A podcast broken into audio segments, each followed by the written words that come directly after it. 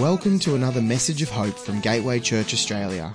For more information or to contact us, please visit gateway.asn.au.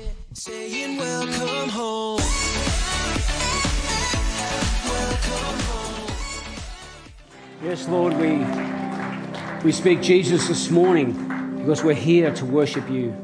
We're here to lift up the name of Jesus above every other name. We're here to seek the guidance of the Spirit in our lives, and we come to hear your word and rejoice together as your people in Jesus' name. And all God's people said, Amen. Take a seat. Well, good morning.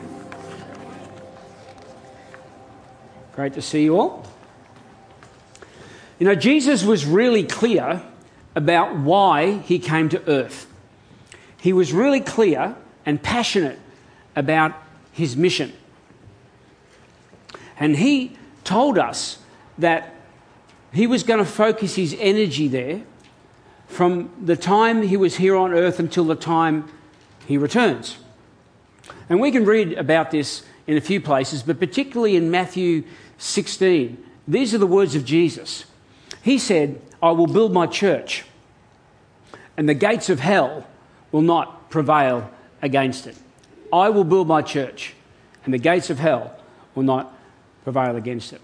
He was saying that his purpose was to come and gather a community of people that lived and loved in his name, that they would be the hope of the world. In the Old Testament, the prophet Isaiah foretold this. And in chapter 12 of his book, we read, "The one whom I have chosen is my beloved. I will put my spirit upon him, and he will proclaim justice to the nations. And in his name will be the hope of the world." The community that Jesus came to live and die and was resurrected for is the church. That is the community that Jesus came for. And at Gateway, we are part of the rollout of this divine plan. You know, from generation to generation, Gateway takes its place in that long line of churches who can say, in Jesus' name, hope lives here. In the early years of this church, I really felt God sort of saying to me, well, you know, make some space in your thinking for my plans. And so I felt led to go to the United States, which you do, big country. And I visited many, many different ministries over 5 weeks in the United States. When I was in California, I visited 5 what they call mega churches. And in those days, they were churches of around 5,000 plus. Now, for comparison, in Australia at the time, a church of 1,000 was considered rare. One of these churches was so big that it had several marquees in its very large car park with a few hundred people in each of these marquees, in addition to the 2,000-seat auditorium that they had on site. And they repeated that a few times a day. It was quite amazing.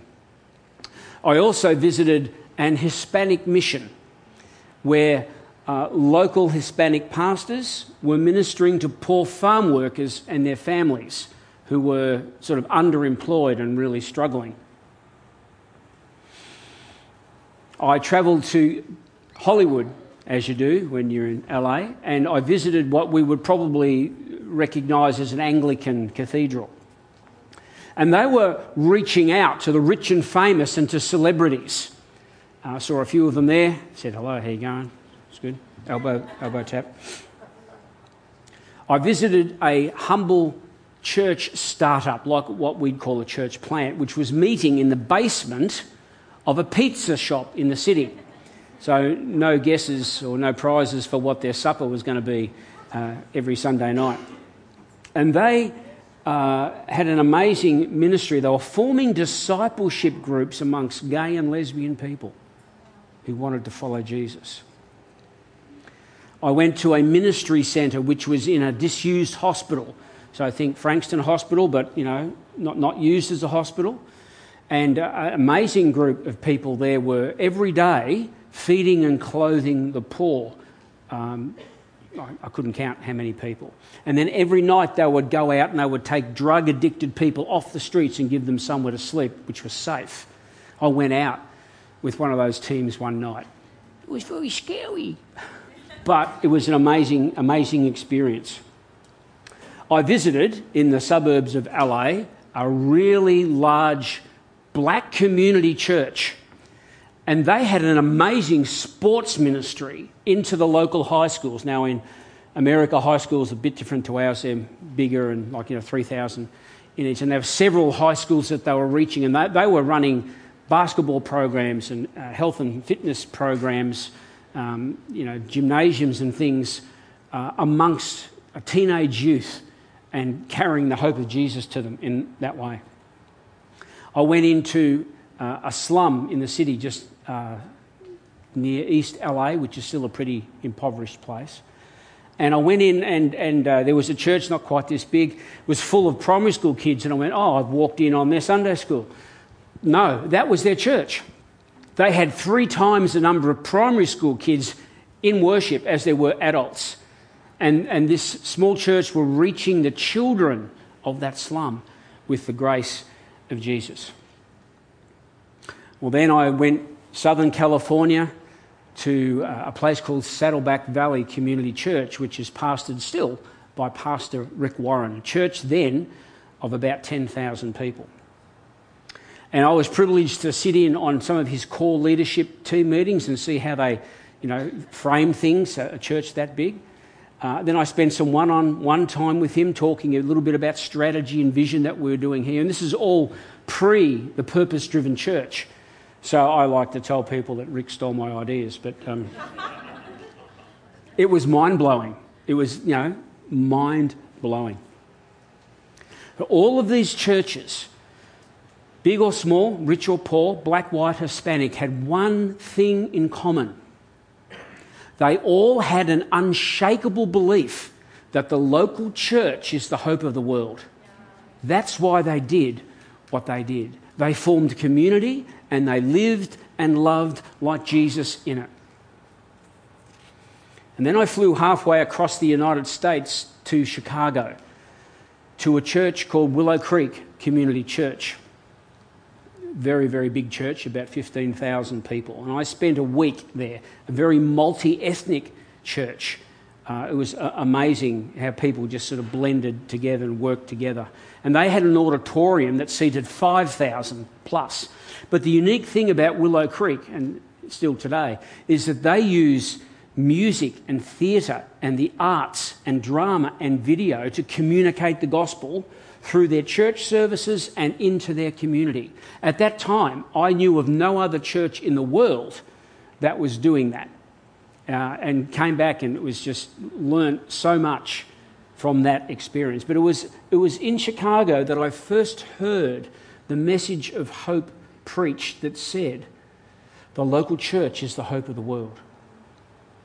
Now, I returned home convinced of the truth of this with all my heart because I had seen it with my eyes across very different ministries and churches across the United States, people living and loving like Jesus. And I saw that when a gathered body of believers live and love like Jesus, then the world knows that they are the hope of the world. People gather to that to seek that same hope. And I was profoundly changed. And I came home and rededicated myself to leading Gateway here to become such a church, a place where it could be said of the people in our broader society that hope lives here. Now, today Christ's mission is not limited to pastors and leaders. In fact, it never has been, but the greatest privilege, I think, as a believer is when Jesus comes alongside you and, puts his hand on your shoulder and he says to an ordinary believer, if you will you join me in building my church? Will you follow me and help the local church to be the hope of the world? Since that time, I've had the privilege of going to many other places in the world, and I have seen churches, communities of faith, be this hope in the communities in which they live. I've seen it in London and Singapore and Hawaii and in capital cities like Sydney and Perth, but also regional centres, small places in South Australia called Aldinga, and in New South Wales called Kyogle, and in Lismore, and in a little town in Tasmania called Penguin. How cute is that? They have penguins. And that's near Launceston, and I've seen it in Launceston. I've seen it in Mildura. And all these churches stand in a long line of communities of faith since Jesus, who were doing what the early church did. Let me show you what that is. You can read it in Acts chapter 2, which is in the New Testament. It says this: every believer was faithfully devoted to following the teachings of the apostles. Their hearts were mutually linked to one another, sharing communion and coming together regularly for prayer. A deep sense of holy awe swept over everyone, and the apostles performed many miraculous signs and wonders. All the believers were in fellowship as one body, and they shared with one another whatever they had. Out of generosity, they even sold their assets to distribute the proceeds to those who were in need among them. Daily they met together in the temple courts and in one another's homes to celebrate communion. They shared meals together with joyful hearts and tender humility. They were continually filled with praises to God, enjoying the favour of all the people. And the Lord kept adding to their number daily those who were coming to life. I love the way the Passion Translation phrases that. Those who are coming to life. Jesus said, I have come that you might have abundant life, life to the full. Other translations say, adding those daily who were being saved. You see, the early church, the people of the early church, lived their lives with such integrity and such passion and such faith that the society around them respected them for that. And not only that, people were drawn in large numbers to come to those communities of faith, seeking the hope that they had. So it begs the question, if Jesus' mission is still valid and needed and relevant today, which I contend it is, and if he still changes human hearts by his Spirit, by faith, hope and love, then is it possible that there would be a community of faith, a church in our culture today, in this city, a church community of which people would say, hope lives here? Well, I believe that Gateway is becoming such a church, and we're going to talk about becoming in the next several weeks. And though we have some way to go to be all that Jesus intended us to be, Gateway is a church for young or old, rich or poor, gay or straight, people of all nations, tribes and tongues. That's who we desire to be in Jesus' name. But to be this, for the church to represent, then each believer at Gateway needs to recommit themselves. I need to recommit myself to following Jesus, to using our spiritual gifts to serve one another, to using our prayers to bless one another, using our resources to help one another. We must all come together believing that if we follow Jesus, that we become his very hands and feet in the community around us, hands and feet to deliver hope. We've got to believe that hope lives here, now and forever, from generation to generation. Why the church? What's so special about the church? Well, I think there's a fairly simple answer for that. And it's that I believe hope is not the currency of society, but the gift of a resurrected Saviour. Yeah. That's where true hope comes from. As someone once said, you know, if our greatest need had been information, then, you know, God would have sent us an educator. If our greatest need had been technology, then God would have sent us a scientist. If our greatest need had been money, he would have sent us an economist. But because our greatest need was forgiveness, he sent us a Saviour, Jesus, the hope of the world. Yeah. Now, I'm well aware that the church has many detractors,